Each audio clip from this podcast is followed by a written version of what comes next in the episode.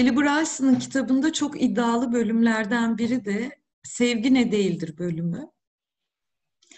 Şimdi bunu konuşmaya hazırlanırken onun yazdığı bir şiirle başlayalım istersen. Evet, Sevgi yani. Ne değildir? Çok hoşuma gitti. Şöyle diyor Kelly. Sevgi, sevginiz susuzken ona seni seviyorum demek değil, ona içecek bir şey vermektir. Güneşten yanmış sevdiğinize sarılmak değil, yanıklarına çinkolu krem sürmektir.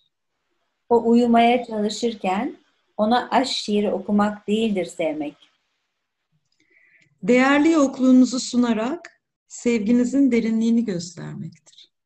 Yani seviyorsanız dinlenmek istediğinde rahat bırakın onu, yoksa sevgilinizin illeti olursunuz. Ortalığı karıştırmak istiyorsanız hep evet deyin. Aşkın azalmasını istiyorsanız asla hayır demeyin. Bu adam aslında belli edecek. Aslında her şeyi anlatmış. Evet. Gerçekten bunun üzerine nasıl? Ha? Gerçekten öyle. O yüzden ondan başlayalım dediğimde kabul ettiğin için teşekkür ederim. Ee, yani sevgi, sevdiğiniz susuz, susuzken ona seni seviyorum demek değildir. Ay evet ya. Bir alan tanı bana. Bir dakika. Ona içecek bir şey vermektir diyor. Şey gibi, bütün bu şiirde benim dikkat et, dikkatimi çeken şey hep bir eylemden söz ediyor. Yani sevgi seni seviyorum demek değildir diyor. Sevgi ne bileyim uykusu varken ona aşk şiiri okumak değil, e, yokluğunu hediye etmek. Hani hep şey gibi geliyor bana, ihtiyaçların farkına varıp, yani karşımdaki insanın ihtiyaçlarını idrak edip, o ihtiyaçları karşılamasına katkıda bulunacak eylemler yapmak sevgi diye anlıyorum. Evet, ama ilk önce kendini sev.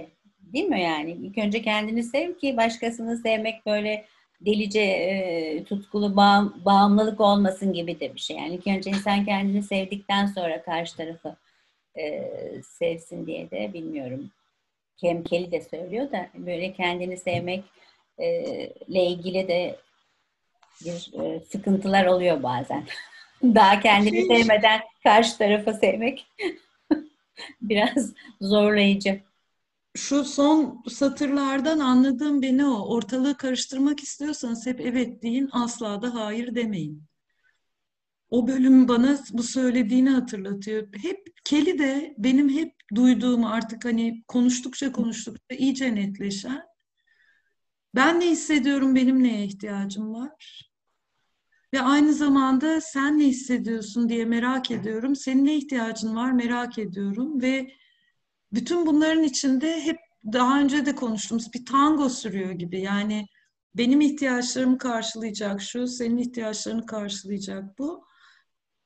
Burası bana sevginin şiddetsiz iletişim dansını yapmaya başladığı yer gibi geliyor.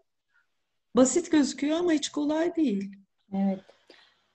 Yani orada galiba işin içine birazcık da korku da giriyor ilişkilerde. Yani kendinden vazgeçiyorsun çünkü korkuyorsun. Hem iki türlü korku. Hem e, seni terk eder diye bir korku veya da aman üzülmesin. Hep böyle aman üzülmesin, kırılmasın deyip böyle gerçeklikten, dürüstlükten ben kendi ilişkimde de e, kendi adıma söyleyeyim. Vazgeçtiğim zamanlar olmuş ama şimdi üzül, üzmeyeyim. Bir de böyle hani orada bir bıkkınlık, çaresizlik var. Ya bilmiyorum artık bu adam ya benim ne istediğimi, beni sevseydi de falan gibi böyle bir yerlere gidiyorsun. Yani insan yoruluyor belki de bir müddet sonra ilişkiden. Yani orada biraz daha rahatlık istiyor ve konuş, az konuşmaya başlıyorsun. Orada, orada da bir bağlantıda bir kopukluk olabiliyor. Yani orada da devamlı onu canlı tutacak, işte daha önceki şeylerde de konuştuk o takdir şeyleri. O yüzden böyle cepte durması gereken bir şey. Takdir, zürafa yakıtını arada sırada hem kendine hem eşine verirsen biraz böyle orada bir canlılık oluyor. Yoksa öbür türlü bir müddet sonra böyle bir... Ama korku gerçekten sevgiyi öldüren bir şey bence. Korku tam tersi yani sevginin. Korkunun olduğu yerde sevginin olması çok zor diye düşünüyorum. Bilmiyorum sen ne diyorsun? Ben aynı fikirdeyim. Yani ben korktuğum yerlerde sadece korkuyu hissediyorum. Sevgi falan hissetmiyorum. Yani şeyi e, kaybetmekten korkuyorsam yaranmaya çalışırım ben.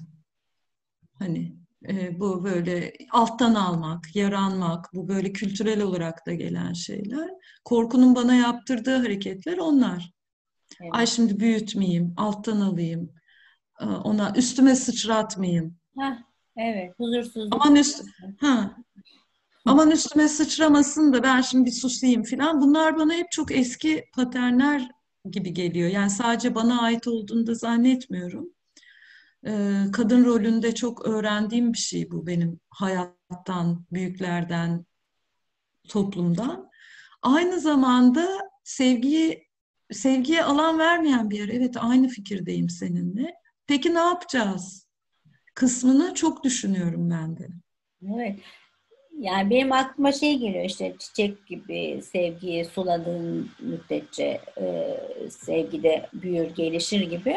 Ama sonra da seneler önce iki bin on birde galiba Eberan Bala diye bir e, hocamız var. O Ankara'ya gelmişti. Özgen'i de ilk defa orada tanıdım. Çok şekerdi. Özgen böyle masa açmış. Kremlerini gösteriyordu herkese. Kremlerini anlatıyordu. Kıvırcık kıvır saçlı böyle iş kadını gibi gelmişti. Özgen'le saatçilerle ilk tanışmam orada, orada olmuştu. Eva da şey demişti, e, tamam sulayın ama mesela o kaktüsse bu sefer o kadar sulamayla ölür. Aa evet. Hiç o aklıma gelmemişti. Yani orada da e, çiçek sula, e, sevgiyi de sula, evet ilişkini sula ama e, belki karşındaki kaktüs o kadar da şey istemiyor. Aa, her şey bir denge. Ya çok güzel bir örnek bu. Çok ilham aldım ve birden kafamda ne oturdu biliyor musun? Kaktüs dediğin anda Canan.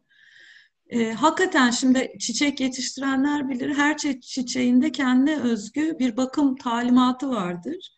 Aynı zamanda da birey olarak da mesela sardunya şu kadar su ister diye söylerler ama her sardunyanın ne kadar su istediği de değişiyor. Ben çok sardunya meraklısıyım. Burası tam şey gibi galiba, sulayacağım yer eylemlerim, sevgi eylemi yapacağım ama bu sevgi eylemini yaparken tamam benim sevgi sevgiye ihtiyacım var, onun için yapıyorum. Aynı zamanda karşımdakinin ihtiyacını da anlarsam ne yapacağım, ne kadar su vereceğim netleşiyor. Aynen öyle. Yani kaktüsse ya da ne bileyim belki sarmaşıksa bilmiyorum ama ihtiyaçlarını hissetmeye çalışmak. Ya çiçekte bile öyle. Evet, benim de kulağıma küpe olmuştur yani. Bir dakika ya. Yani orada ona göre ayar yapmak, dengelemek. Ee, kendi içimde. Ben de bazen kaktüs gibiyim yani. Çok fazla sevgi bana da fazla gel- geldiği zamanlar olabiliyor. Ee, orada da benim alan ihtiyacım ortaya çıkıyor. Bir dakika. Çok fazla geldi bu dediğim zamanlar olabiliyor. Peki orada işte o ilişkilerde o dediğin gibi o dansın ritmi, onu bulabilmek. Yani orada karşılıklılık da önemli. Ama hep de aklıma şey geliyor. E, Türkan Şoray'ın Selvi Boylum Al Yazmalım e, filminde sevgi nedir, e, ne demektir? Sevgi diyor ve sevgi emektir. Gerçekten orada da çok büyük bir emek var. Yani emeksiz de o sevgiyi canlı tutmak e, birazcık zor. Emek e, iki taraf içinde karşılıklı ama bazen de tek taraflı da sevebilirsin. Yani illa karşı taraf seni sev, sev, sevecek diye de bir kural yok diye düşünüyorum ama bilmiyorum. Biraz tatsız bir durum ama. Ya e... Tabii orası bambaşka bir şey. Hani e, çift ilişkilerinde yani birine aşık olmaktan söz ediyorsun herhalde ve aşkına karşılık bulamamaktan söz ediyorsun. Doğru anlıyorum değil mi? Evet yani illa karşı sevdiğin kişinin tamam orada durmayı seçebilirsin veya yas tutup ayrılabilirsin de yani illa her sevdiğinin de seni seveceği diye bir kural yok ya. Bu bunun farkında olarak seçim yapmak diyorum ben yani onun gücünü fark et. Evet ben bunu seviyorum ama karşıda dediğin gibi karşılıksız olabiliyor bazen. Evet, bana ben bu konuda çok düşündüm yakın zamanda Canan. Şey gibi geliyor bana. Hani aşkın kimyası başka bir şey. Birbirine çekilmek, cinsel ifade ihtiyacı, dokunma, temas, birlikte olmaktan keyif alma gibi şeyler, yakınlık. Hani bu ihtiyaçların karşılanması ile ilgili bir şey bana başka geliyor. Aynı zamanda sevmek sevmemekten ziyade iki insan arasında ne kadar ihtiyaç karşılandığıyla çok ilgili. Mesela ben seviyorum dediğim insanlar, hani sadece çift ilişkisinde değil, seviyorum dediğim insanlarla fark ettim ki paylaştığım, yani karşılanan ihtiyaçlarım sıcaklık, dürüstlük, yakınlık ve güven. Hani bu çift ilişkisinden de bağımsız. Aa, ben bu insanı çok seviyorum dediğimde hakikaten kalbimin sıcak sıcak ona doğru bir şey yolladığını fark ettiğim yer. Ve bunun da e, baktığım zaman niye böyle diye eylemlerle böyle, yani öyle bir eylemler geçmişimiz oluyor ki o insanla. O eylemlerin sonucunda benim kalbim sıcak sıcak akıyor. Orada bir derin bir bağlantı oluyor galiba, değil mi? Öyle bütün bunlar karşılığında derin bir bağlantı oluyor ve o bir akış oluyor arada zaten. O sevgide zaten orada gidip geliyor. Ee, bazen de evet, bazen de hoşlandığımız düşündüğü, yani hoşuma giden insanlar oluyor. Mesela o içime keyif, hoşluk veren insanlar oluyor. Oraya baktığım zaman da bazen estetik ihtiyaçlarım çok karşılanıyor. Mizah ihtiyacım çok karşılanıyor. Ya da değerlerim uyumlu oluyor. Mesela giderek daha az seviyorum, sevmiyorum lafını kullanmaya başladım. Karşılanan ihtiyaçlara bakıyorum. Çünkü sevgi, Marshall Rosenberg söylüyor, bir ihtiyaç. Mesela benim sevgi ihtiyacımı çok rahat karşıladığım insanlar var. Bazı insanlarla da sevgi ihtiyacımı karşılamam beni epey yoruyor, zorlanıyorum. Bu şey demek değil, seviyorum sevmiyorum demek değil benim dünyamda. Evet, bu benim yani ihtiyacım. Evet, illa da o insandan o ihtiyacını karşılamak durumunda değilsin demek istiyorum. Ben. Herkesi sevelim, lay lay lom, hayat bayramı olsanın dışında bir şey yani. Öyle bir zorunluluk yok. Ya ben kendime dürüst olduğumda, ay seni çok seviyorum demekten vazgeçtim. Çünkü şu an içimde şöyle bir ihtiyaç çok karşılanıyoru fark etmek bana iyi geldi. Ne, neresi iyi geldi? Kendimi tanımama da hizmet etti. Ben ne zaman bir insanla bir arada olmaktan keyif alıyorum? Hangi ihtiyaçlarım karşılanıyor da keyif alıyorum'a baktığımda, aa çok başka şeyler gördüm. Hepsine seni seviyorum ya da seni sevmiyorum dediğimde, karşılanmayan ihtiyaçlarım olduğunda, kendimi tanımamın da önünde bir engel oluyor. Ee, kadın erkek ilişkileriyle ilgili baktığım zaman da e, şey bana çok kıymetli geliyor. Karşımdaki insanı etiketlerinden, yani böyle bir tül perde gibi etiketlerini çekip etiketlerinden sıyırıp görmeye çalışmak. Hmm. Mesela benim e, sevgilime baktığım zaman karşımda önce erkek etiketini gördüğümde ben onun içindeki insanı görmekte zorluk çekiyorum. Yani onun da bir çocuk olduğunu, onun da benim gibi çocukluğundan getirdiği meseleleri olduğunu, hayatla onun da bir mücadeleden geldiğini ve karşımdaki insan haline geldiğini fark ettiğimde başka bir şey oluyor. Ama etiket koyarsam, erkek, işte Stefan olduğu için erkek arkadaşımız Alman, şu bu, o etiketlere reaksiyon göstermeye başlıyor benim içimdeki paternlerim. İşte orası benim alıştırma yapa yapa kendimle, empatiyle bulduğum yer. Yoksa hiç çıkış yolu yok. Yani çünkü bizim kültürel olarak getirdiğimiz bir liste var. Erkek şunu yapar, bunu yapar, sonra bunu yapar, bunu yapar. E, o bir, global bir kültür bu. Kadın olarak bana da bir to-do list, yapma listesi konmuş. O yapma listeleri içinde kalpten kalbe bağlantıyı bulacak yer çok zor. O yüzden ihtiyaçlar çok büyük rehberlik ediyor bana, duygu ve ihtiyaçlarım. Evet, orada da hep Kelly'nin dönüp dolaşıp aynı şeyi söylüyor. Yani sen kendi ihtiyaçlarını e, dürüst bir şekilde karşı tarafa bildir ki o da e, seni görsün, duysun, anlasın. E, birlikte bir çözüm bulun gibi bir şey.